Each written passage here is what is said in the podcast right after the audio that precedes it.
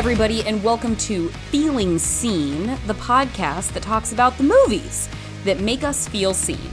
My co-host for today, we are upping the prestige game here on Feeling Seen. My co-host for today is the multi-Oscar-nominated filmmaker Hany Abu-Assad, and his new film is called Huda's Salon. But you might know him from previous uh, very lauded entries like Paradise Now or Omar. And today he has brought us a quintessentially American classic film character for us to discuss. It is Jack Nicholson's turn as Randall McMurphy, the main character in the nineteen seventy-five film One Flew Over the Cuckoo's Nest. One of, I believe, three movies of all time to sweep the big five awards at the Oscars. Uh, if you haven't seen the film, McMurphy is a convict who arrives at a mental hospital for evaluation and decides to dial up uh, the possible mental instability that the physicians are there to assess because he thinks that staying in the psych ward will be easier than going back to jail. Uh, he soon finds himself constantly at odds with the nurse of the ward. You know her, you fear her, Nurse Ratched, played by Louise Fletcher. It is a commentary on conformity versus individualism in the nineteen seventies. It is one of, I probably the most iconic American film performances of all time, one of the most noteworthy roles in the career of Jack Nicholson, a career filled with noteworthy roles, and gave us one of our great screen villains in Nurse Ratched. Um, then after our conversation about all that, I'm going to have one quick thing to say about, it's a follow-up topic. We're going back into deep water because we got a trailer this week, you guys, so I've got to do a base touch. But without any further ado on that front, let's hear my conversation with Hany Abu-Assad, who spoke to me from his home in Nazareth. I am here with a... a globally significant filmmaker. I am here with a multiple-time Oscar nominee, a documentarian, a narrative feature filmmaker. Uh, you may know his previous work, such as Paradise Now, or Omar, or Idol, or The Mountain Between Us, and um, it, like a dozen other titles to choose from. And of course, with the new film debuting, Huda's Salon, Hany Abu-Assad, welcome to the show. And is there any other thing you would like we would like to establish for the introduction here? No, thank you, Jordan. I'm very glad that you are uh, uh, that we will have this conversation, and always pleasure to hear you uh, through your podcast. Well, thank you very much. I appreciate that. And you have brought uh, McMurphy, Jack Nicholson's McMurphy from One Flew Over the Cuckoo's Nest, a titanic performance in the archives of film history. Yes, um, I was fourteen when the film came out, uh, and I uh, saw it in the local cinema here in Nazareth. Mm-hmm. And I, um, I went out, and I still remember that feeling of being free uh, from my oppression.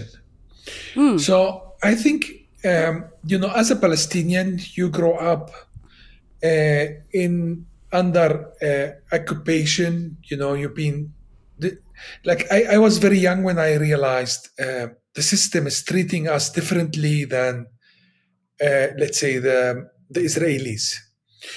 So when I was once at the checkpoint and they took us aside and the others went through, the Israelis, and I asked my father what's going on, and he said, well, we are Palestinians.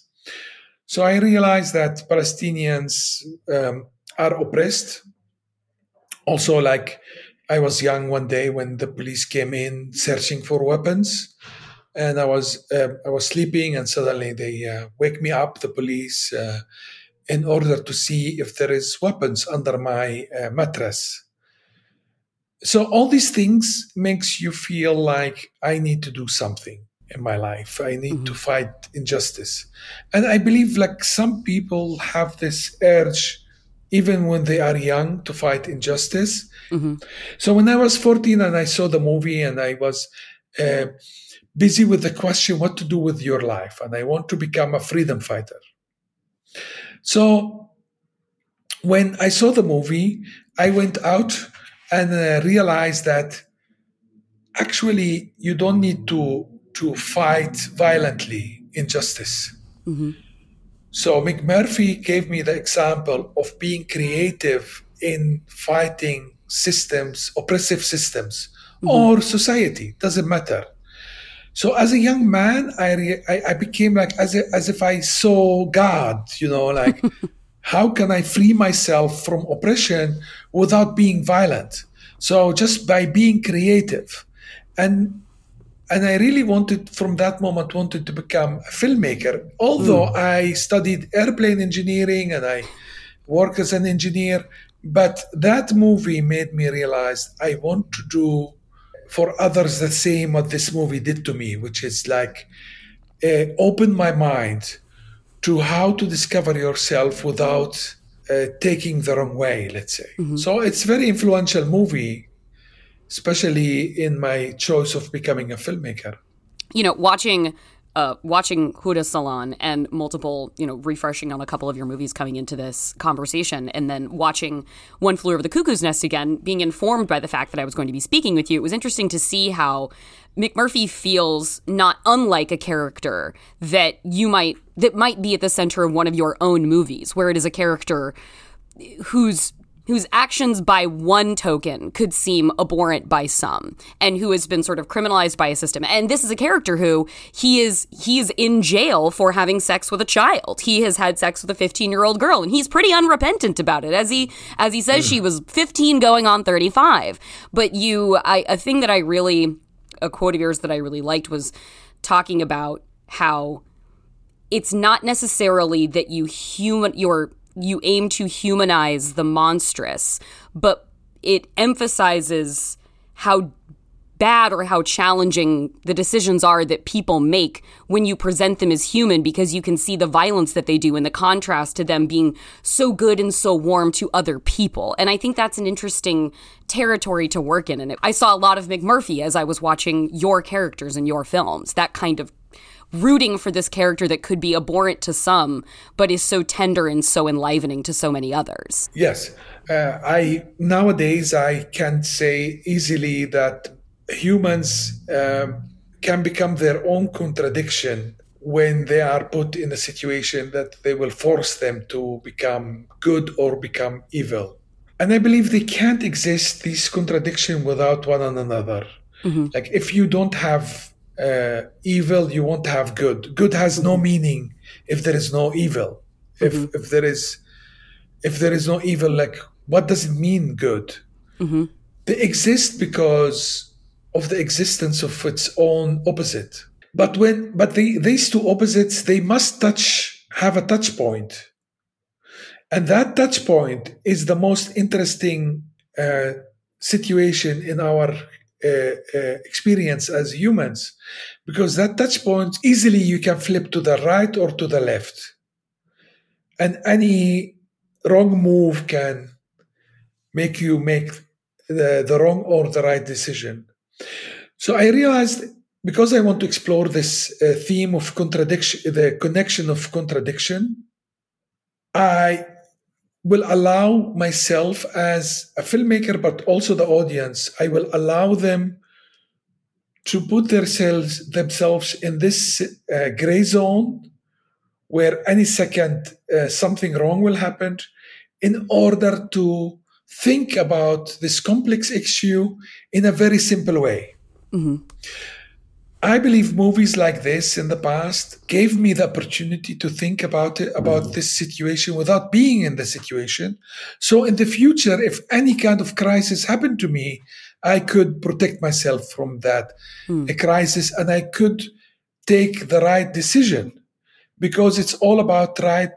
Like, how can you make the right decision while you was never in this situation? Mm-hmm. And I believe literature, art, and movies can help you do that by exploring the touch point between contradiction in any situation. I'm really glad if you brought up that that notion of like decision making, like that sort of moment of choice. And I read a quote from you that I this was like one of my favorite descriptions of like what is drama, what is conflict I've ever seen. And you said, what is good drama? It is when somebody has to act when he's trapped, and whatever he will do, he is fucked. And I I, I was like, you know what? Honestly, that is exactly right. And when I was watching Cuckoo's Nest, I was like, that's exactly what, like, no matter what this man chooses, he's fucked. If he, like, when he has that moment where he sort of, where he realizes the orderly tells him, you still don't know where you are, do you? sixty-eight days. What the fuck you talking about, sixty-eight days? That's in jail, sucker. You still don't know where you at, man. Yeah, where am I at, Washington? With us, baby. You're with us. And you're gonna stay with us until we let you go.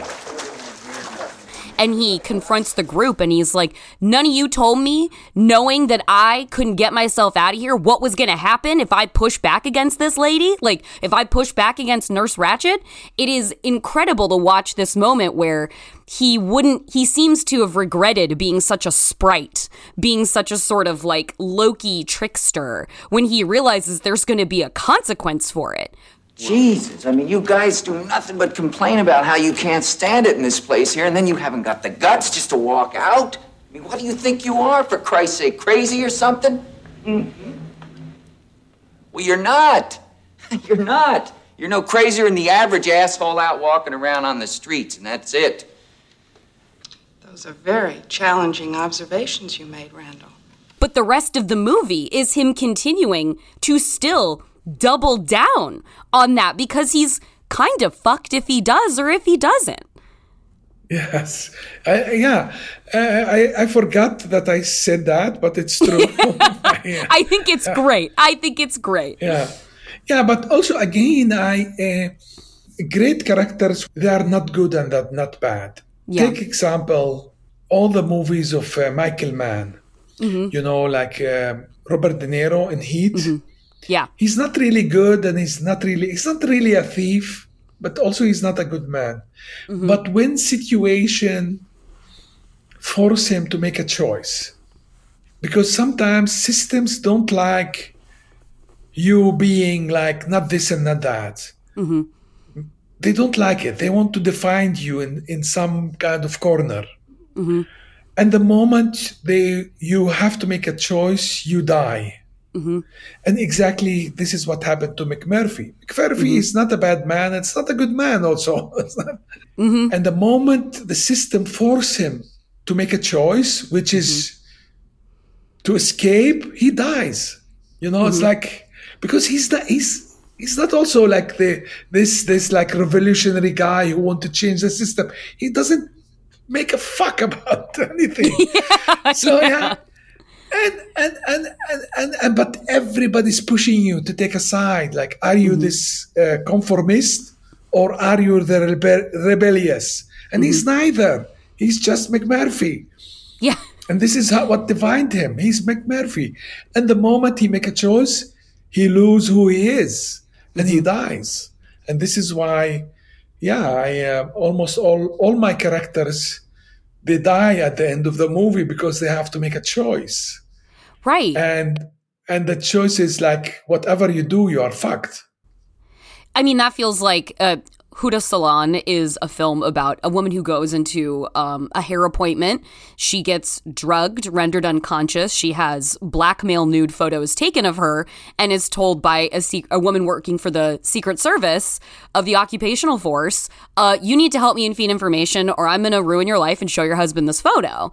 And so it's essentially, it feels like it is a, it is a movie about one woman on the brink of the scariest choice she could ever possibly make, put in that position by a woman who had to face that exact same moment of truth choice, who is now being interrogated and forced to turn over the names of her informants. It's everybody on the razor's edge of bad choices, of bad options. Yes, yes. And and this kind of situation will help you as a viewer to make it's as if you are intellectually making exercise. You know, it's mm-hmm. like it's it's a gym. You know, when you watch a movie, you are safe, but your thoughts are not safe anymore. So you are in a safe place, exercising unsafe situation. It's exactly like in the gym. You are not running from a predator. You are, you know, you are running for exercise. Mm-hmm. But if a predator is, is gonna attack you, you will, you will be in good shape. So yes, we need these kind of exercises. And, uh, I feel sad also about, uh, about it because in some sense, you know that it happens to people. You know, it did mm-hmm. not happen to me. Mm-hmm. But it happens to be a lot of people, you know, a lot of women being exposed mm-hmm. uh, to this kind of situation, and they have to make a difficult choice. Mm-hmm. And it's a very painful uh, experience. So yes, these movies are uh, intellectual exercise for the privileged like you and me, mm-hmm. but mean, meanwhile, they are like a real life of some women on earth um, that they have to make these difficult choices every day. This will also help the woman who will, that we are making movies about them. Hopefully it will make them stronger and know how to fight these kind of situations. But also you and me will have more uh, sympathy for uh, vulnerable human beings. And I believe society is crucially built on sympathy uh, toward one another. Without sympathy, I think society won't exist and we will become a jungle. Empathy and sympathy, empathy, especially empathy, is crucial to our also survival. I was getting so mad watching uh, Huda's Salon in those interrogation scenes because you have this Palestinian resistance fighter fighting against the occupying force and obviously so keenly aware of the horror created by the occupying force that has put all of them in this position to suspect and be paranoid of their neighbors. And it is fighting for this force of good to on behalf of the Palestinian people. And he's he's so aware of that, of the threat, of the threat of this oppositional force. And yet as he speaks to this woman, it becomes so clear. He seems to have almost no idea of the compounding repression within his own community, of the misogyny that tightens the chains around these women even further. Like when he's when he's telling her, you could have left, and she's like, could I? It was just like my blood was boiling. I wanted to run through the screen and just scream at him like, could she? It was just it was making me so angry, and I was very glad you made a movie about it, even as it was upsetting me so much. Yeah, um, indeed. Like I believe um, humans are able, under the, let's say, under the slogan of freedom and, and democracy, or even, you know, communism, they are able to commit horrible crimes, but with a good intention, yes? Mm-hmm. So uh, their intention is to free their country, but, uh, fa- uh, but they end up uh, oppressing their people. You know, this kind of um, situation is important for us to know in order for you as humans to try next time to make a better choice. When you realize that you are the evil and not, you know, the other. In, in most of movies, they want to tell you that the audience are good. They are on the side of the hero, mm-hmm. and they came out of the movie as clean as they are. They think they are clean. They will always make the right choice. But a good movie won't do that. Mm-hmm. A good movie will let every audience feel as dirty as the situation. Mm-hmm. So, and the situation is very complex. So for some people, he's a freedom fighter, yes, Hassan? But mm-hmm. as a freedom fighter, he can become the oppressor. And if he's not aware of that, he will become the oppressor, and he will become even worse than the oppressor because he thinks that he is the good man. And how many people, because they think they are good, their crimes were horrible. More like, even like, you know what? Condoleezza Rice was at Fox News two, three days ago. You know, the secretary. Oh, yes, Condoleezza. And she was condemning the invasion of sovereign country like Ukraine. Like we really and can't. Like, we we have no we have no we you can't invade do Afghanistan and you invade like but that woman believed it. Mm-hmm. Yeah. Like she believed that she is the good side and then she is whatever she do, even if it's, it's a crime, she believes she is always on the right side and she mm-hmm. ended up killing like two million Iraqis and how mm-hmm. many million uh, Afghanis. It's like, it's like unbelievable, unbelievable. And this is why these kind of movies make you aware mm-hmm. of the complexity that that you are not clean, uh, like you are not cleaner than Condele- Condoleezza Rice. If you become self-righteous, uh, you can also lose yourself in this and become also a criminal like any other else. And this is why I believe I became a better man by watching and, and reading literature that um, give you this opportunity of complex issues being presented presented in a way that you, you, you will think about it and try to make in your own life better decision. Mm-hmm. Is it clear? Sometimes I'm not... Yes, no, I believe it. No, I, I, I am. You are coming in clear. I understand. I'm following you. And I, what I wanted to follow up with that was, was what compelled you toward a story that elucidated this strain of misogyny that exists, that you wanted to, that is put so front and center as a sub thread of the, you know, your work often like, you know, Paradise Now and, and Omar and even in, even in Idol, the sort of relegation of the Palestinian people, a subjugated people, and you have these people faced with these sort of impossible choices between the bad and the bad, the less bad and the, the more bad.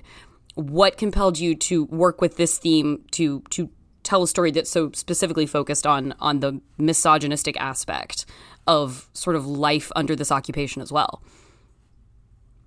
So again, I will go back to that moment when I decided to fight injustice and realized mm-hmm. fighting injustice not necessarily need, you need to, to do it violently. You can be creative also by mm-hmm. fighting injustice. So by, by the first steps, I, you know, I criticize more the occupier. Mm-hmm. But then later by Huda's Salon realizes that occupation is condemned. Mm-hmm. You don't need to make a movie in order to condemn occupation. Actually, you need to do a movie in order to criticize part of yourself that make wrong decision and make it easy for the occupier to occupy you.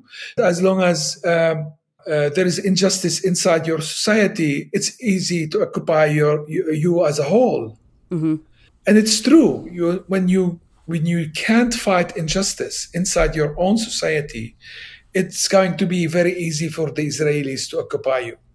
Mm-hmm. So, and I became also like, I made a progress. So instead of in Paradise Now and Omar, I'm trying to fight injustice, the external, uh, mm-hmm. let's say, factor. And now I'm trying to infi- fight injustice, the internal factor, the mm-hmm. own responsibility, how I am responsible in making my society better. How can I protect myself from my own sickness? Because misogyny is a sickness, yes? We have to fight it. Like treating women differently than men is uh, injustice. So how you want to fight this? And what is your responsibility as also a man? And I believe by making this movie, I'm taking responsibility in also being a soldier in the fight of injustice against women in my society. We are going to take a quick break, but we will be right back with more One Flew Over the Cuckoo's Nest and Hany Abu-Assad.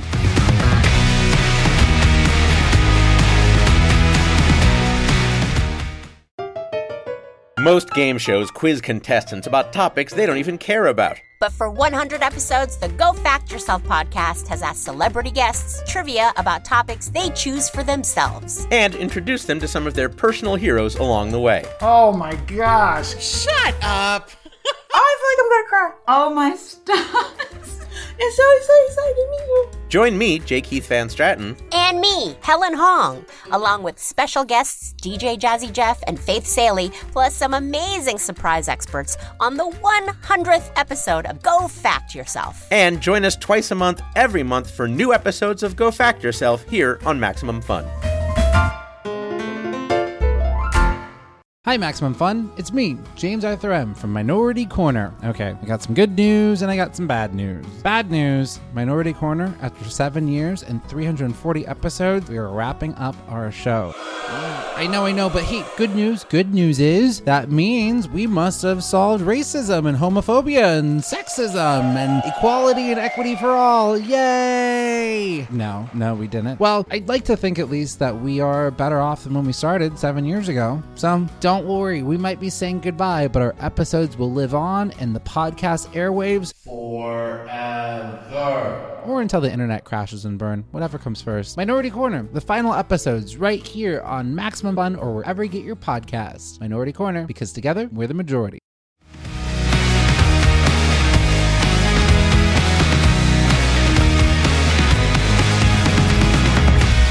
Welcome back to Feeling Seen. I'm your host, Jordan Cruciola, and today's co-host is the director of the new film, Huda's Salon, the multi-time Academy Award nominee, Hany Abu-Assad.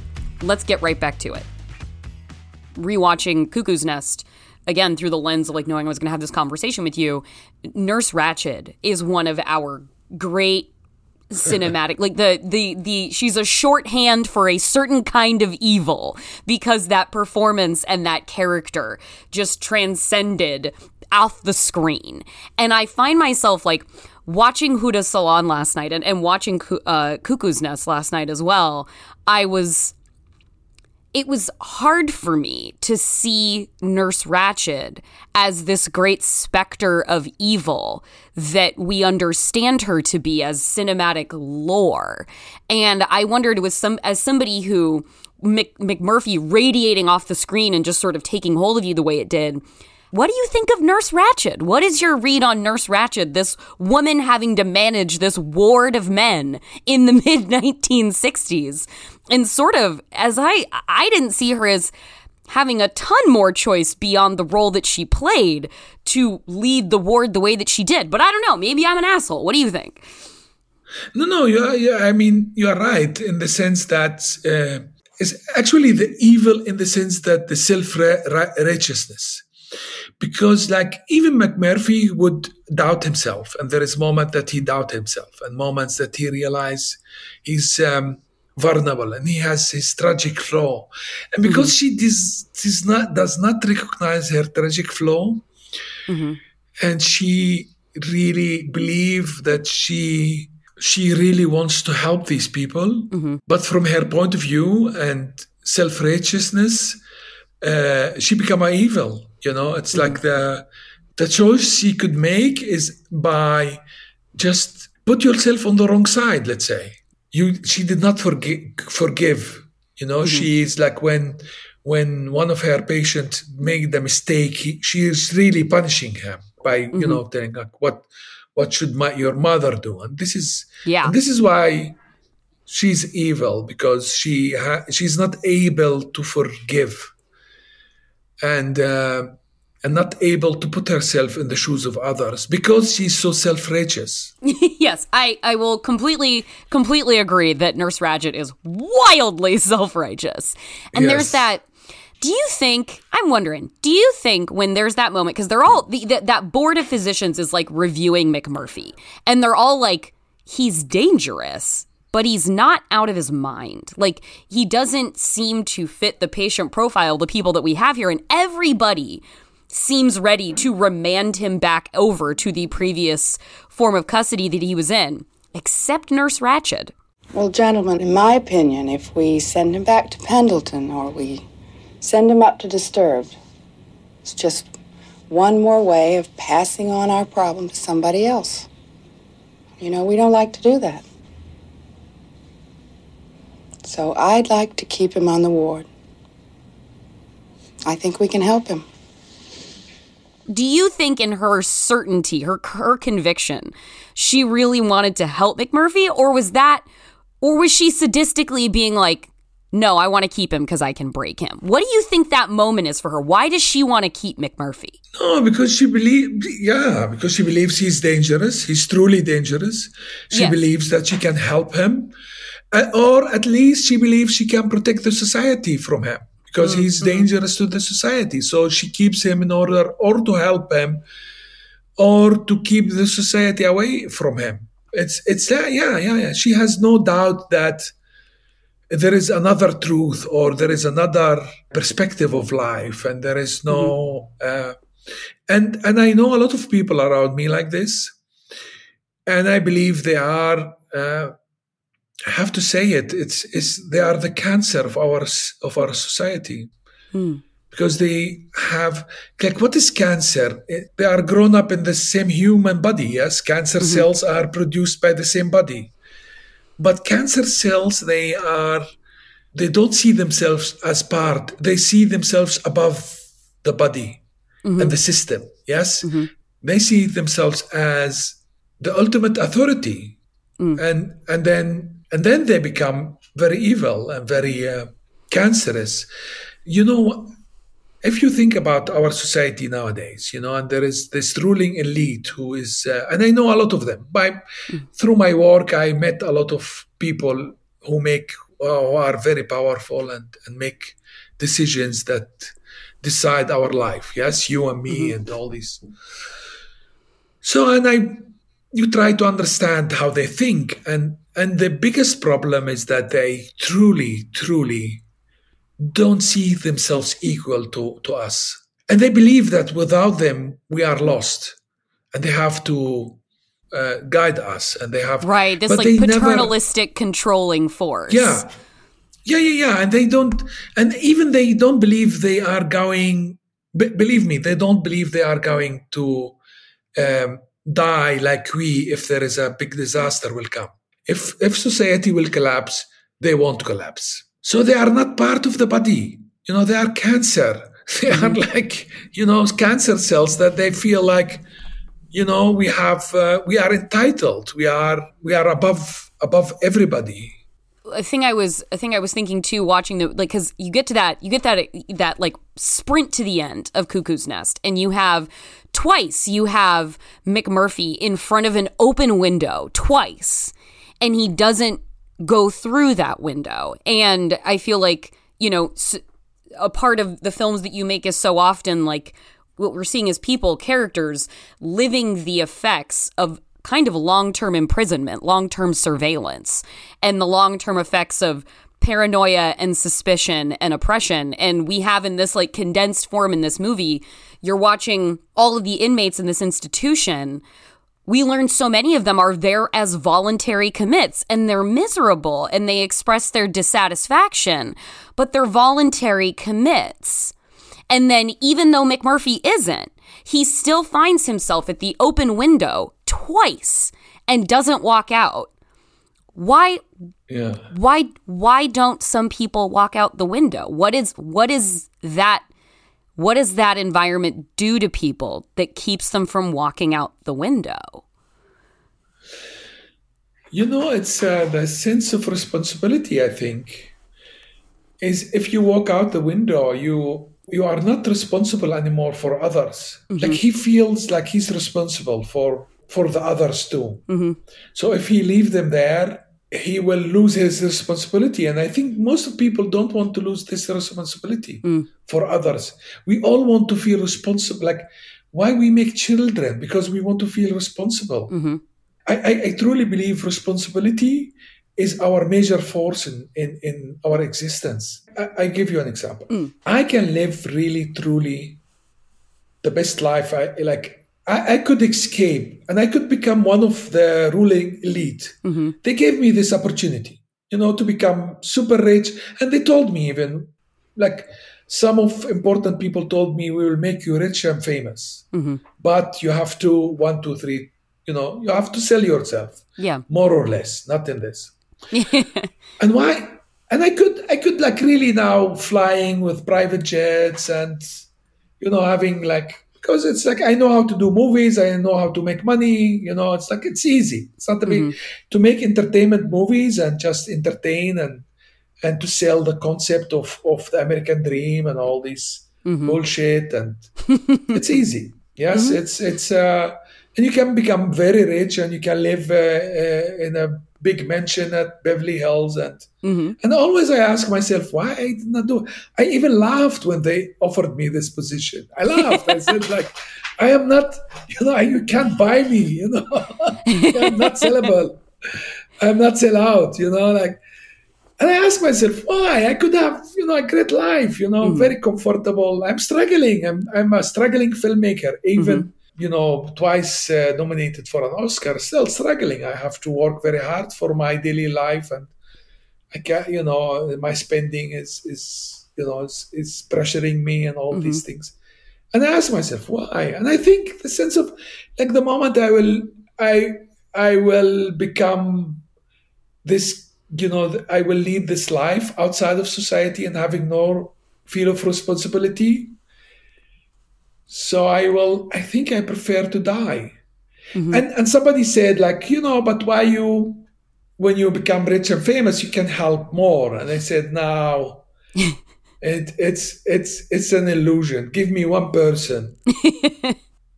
And I don't want to sell something that's not true. Mm-hmm. I want to uh, to be honest to my...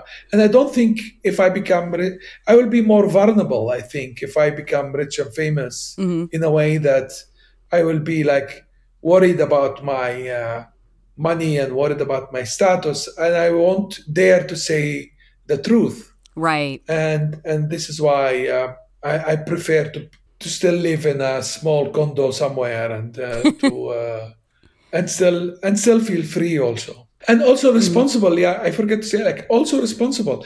Well, like, if I won't feel responsible, mm-hmm. I, I, I think I'm, uh, I, I, I, you know, I, I, I prefer not to exist. I know exactly what you mean. It, it's very important to me. It's of the utmost importance to me to be accountable to people.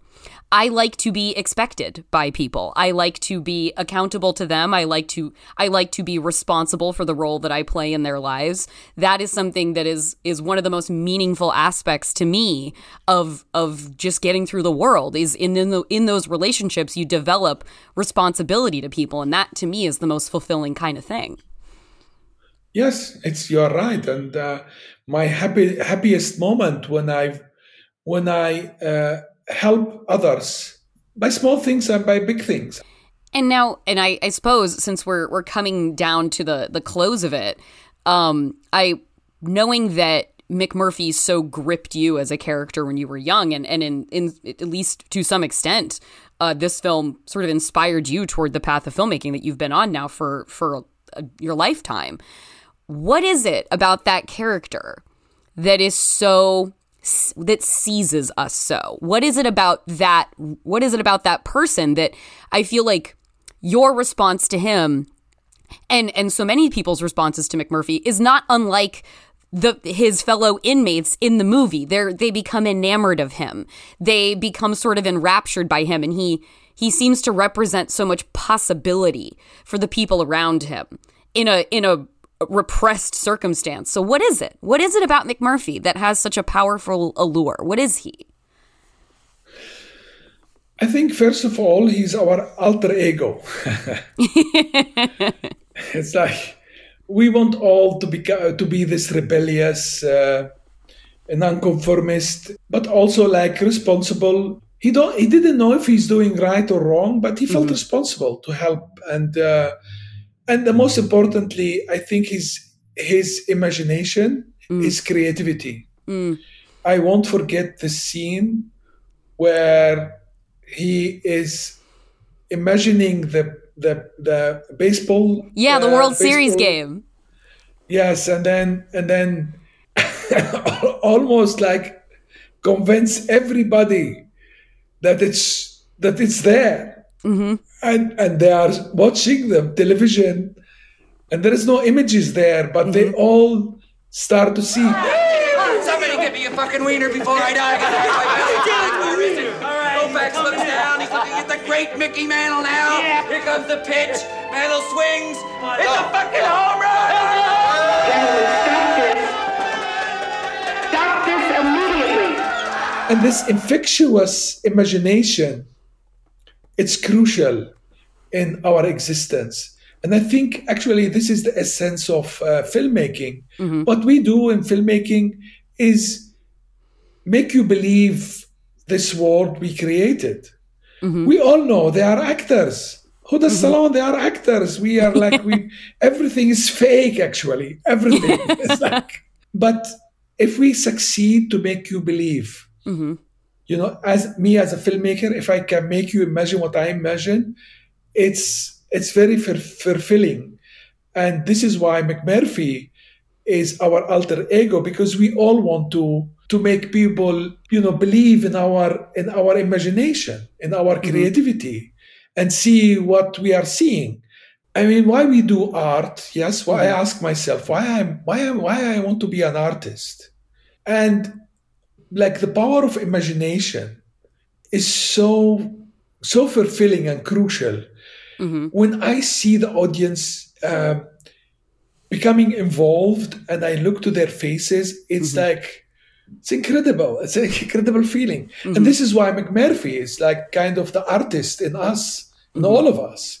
You know, even when you don't have, like McMurphy is an artist while he has zero opportunities. Like he's not mm-hmm. a filmmaker, he's not a writer, mm-hmm. but still he has the power of imagination.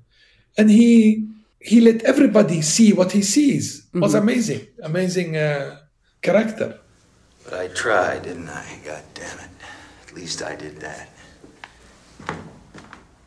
Sully, the second thing also why he's so... Yes, please. It's always, always fascinating when you know it's a bad person and still you like him. This is mm-hmm. why uh, art is so important, because they make us familiar with our own nightmares. Mm-hmm. Believe me, even you saw The Sopranos, mm-hmm. when a real mafia guy will live... Uh, beside you, mm-hmm. you will be very scared. yeah. Even you saw that. It's not like you like suddenly you will uh, oh you will hug him because he's like he looks like Tony Soprano. No, no, no. But you are less scared of him because he become familiar, and this is the power of movies and the power of McMurphy. That Uh, why we like him. He is in our own existence. You don't want, if you have a daughter, you don't want him to marry your daughter. Believe me. yeah. No one, even me. You don't yeah. want him to marry. But you love him because he let you lose your uncanny feeling about these kind of characters. Mm-hmm. And this is important. And I, I did remember one more thing I wanted to ask you that I just feel like dovetails from this so easily, which is like like talking about the importance and the impact of of culture creation and art. And I just have to ask about one line at the beginning of Huda's Salon, where it's just the two women talking, and one of them says to the other, "It's a disaster when everyone thinks they're an artist." Tell why why that line? Tell me about that line. I was like, after reading all the interviews I've read, after watching, like, and then it's a disaster when everyone thinks they're an artist. Please tell me about just the genesis of that line. Yes. So yes, an art, and this is why you can't become a doctor without like really having studied for that, yeah, but also yeah. having the passion and having. But nowadays, because everybody thinks he can make a picture and everybody thinks he can give a status and everybody like, everybody become an artist and it became a chaos because it's like, it's a disaster. It's artists is, is really, you know what? I am now sixty and I am already forty years in this, I, like really with a lot of difficulties, I dare to call myself an artist. Yeah. And And and still, before I publish anything, I will think twice about it. Mm-hmm. And I'm amazed by people who just have a snapshot or selfie, and they are they have no self-doubt of publishing this. Like, don't you don't you want no. to think about it before you publish it? Like what? Like how this will affect? Because like you know, when you are a true artist, you have to think about. How this your, your movie will affect others, yes? Uh-huh. You have to be aware that this could affect them negatively, positively. Why? you have to be prepared for that. You have to mm-hmm. understand what you are doing. But just because you think uh, you can, you know, film yourself, suddenly you become a filmmaker. Uh, I am. I'm very lost in this. I have to tell you. I will. You have given me an hour of your time, and I want to thank you so much for it. Is there anything else you wanted to to say then before signing off? Before I, I regrettably like relinquish my time with you, I'm very much enjoying this conversation.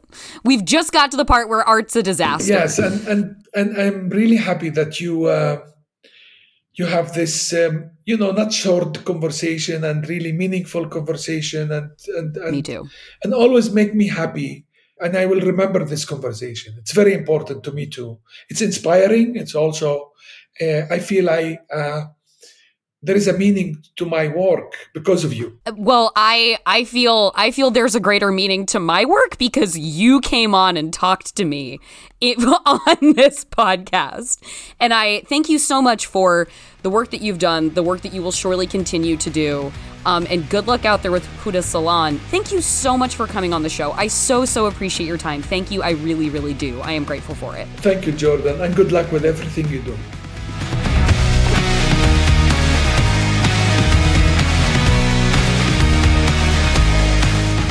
Thank you so much for tuning in today, everybody. Huda's Salon is currently playing in select theaters, or you can access it via V O D from most streaming services. Do find that, as I will say over and over again, support independent cinema, support international cinema, support the artists doing the good work. And now, as promised, there's one quick thing before I go. We are wading back into deep water with the legendary filmmaker Adrian Lyne. You might remember Deepwater from just a few episodes ago when I was going absolutely mad for the little teaser that came out featuring uh, Ana de Armas and Ben Affleck and an off-screen handjob. And now, folks, we have a full trailer. This movie, this could be the movie event of the year. I don't know why that this move, this movie is has been like was shelved and now is going straight to streaming, instead of at least having a day and date with theatrical and its Hulu drop. Because as long as this movie leans into what is promised in the trailer, we are going to have the time of our lives. This is a movie about, apparently, we, we learn more now in this trailer, of course, than we had in the teaser. Uh, Ana de Armas and Ben Affleck are married. And by all indications from the trailer, she is cheating on this man constantly. And he knows it. Like, it's out in the open. It is in front of his face. The town knows. The kids know. There's a great line in the trailer where little kids look up at Daddy Affleck and just go, "Why is Mom so different around other people?" I think this is who she is. This is kind of an understanding that they seem to have. We get we get her s- stepping out of a room with Finn Whitrock and I think fondling him in this trailer. We get her, I think, giving, offering up uh, perhaps another hand job to Jacob Elordi in whatever character he plays. How many hand jobs are we going to get in Deep Water? And the answer to a question like that for a movie like this should be double digits. Like, we should lose track of hand jobs at a certain point if Deepwater is the movie that we need it to be. Like, I am... It is one of those things where it's like, give me one a one ticket to nineteen ninety-six as soon as possible. It's important to remember that Adrian Lyne, in addition to directing this, the man directed Unfaithful, Diane Lane's Unfaithful. He directed nineteen ninety-seven Lolita. He directed Fatal Attraction. And also among this filmography, you guys, we must acknowledge, he directed Flashdance and Jacob's Ladder. So Adrian Lyne simply cannot make anything but a classic, which means that's exactly what we should be bracing ourselves for with Deepwater. And just to tie it to last week's One Quick Thing a little bit, where we discussed Death on the Nile, I had a realization while watching the trailer for Deep Water, where I was like, suddenly, like, Ana de Armas is such a captivating screen presence. And I was, it, it hearkened to my mind immediately the same arresting quality that Gal Gadot has. in this way that, like, the camera loves people in Hollywood. That's their job. But the camera loves some people more than it loves others. And there's this particularly sort of ravishing, incandescent quality that I think both Gal Gadot and Ana de Armas possess. And I started thinking, like, It, are the, they feel like the dark and light halves of, like, the same presence, like, split in two. Like, Ana de Armas is the what if, like, one version of the what if when you first saw Gal Gadot in Fast Five. You were like, I wonder what kind of career she's going to have. Like, what's she going to do? And there was one version, there was one timeline where she went on to be, like, a blockbuster success, like carrying four quadrant movies on her back. And then there was the other avenue where she went dark art house and was like, I'm going to make an N C seventeen Marilyn Monroe biopic. We have these two. I feel like they're like the they're like the matter and antimatter of radiant actresses on screen is Ana de Armas and Gal Gadot. And somehow they keep our universe either in balance or in a perpetual state of imbalance, and the butterfly effect is everything happening in the world right now. Maybe Ana de Armas and Gal Gadot, their combined powers are now resulting in our global chaos. It could be true. They're very powerful screen presences. And the point is, Deepwater has the potential to be that kind of powerful force. Um, I can't wait, clearly. Uh, that's coming out March eighteenth on Hulu. Let's, uh, as many of us as possible, watch it to let Hulu know they need to be investing in erotic thrillers. And let's make a whole cottage industry out of Ana de Armas ruining men's lives, because that's a, a great burgeoning genre. Uh, I don't like the movie Knock Knock, but I love her in it. And if this can become like a whole category of her filmography, that will, in hindsight for me, justify the existence of Knock Knock. So let's set him up and knock him down. Go for the big strike. That is my one quick thing before I go. And that's our show. You can follow us on Twitter at Feeling Seen Pod, or you can join our Facebook group at www.facebook.com slash groups slash Feeling Seen Pod. You can also send us an email at feelingseen at maximumfun.org. If you want to follow me, I'm JorCrew on Twitter. That's J O R C R U. Our theme music is by Andrew Epen. This show is produced by Marissa Flaxbart, and our senior producers are Kevin Ferguson and Laura Swisher. And this is a production of Maximum Fun.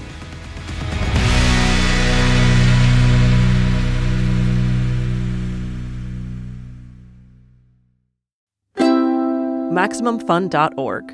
Comedy and culture. Artist owned. Audience supported.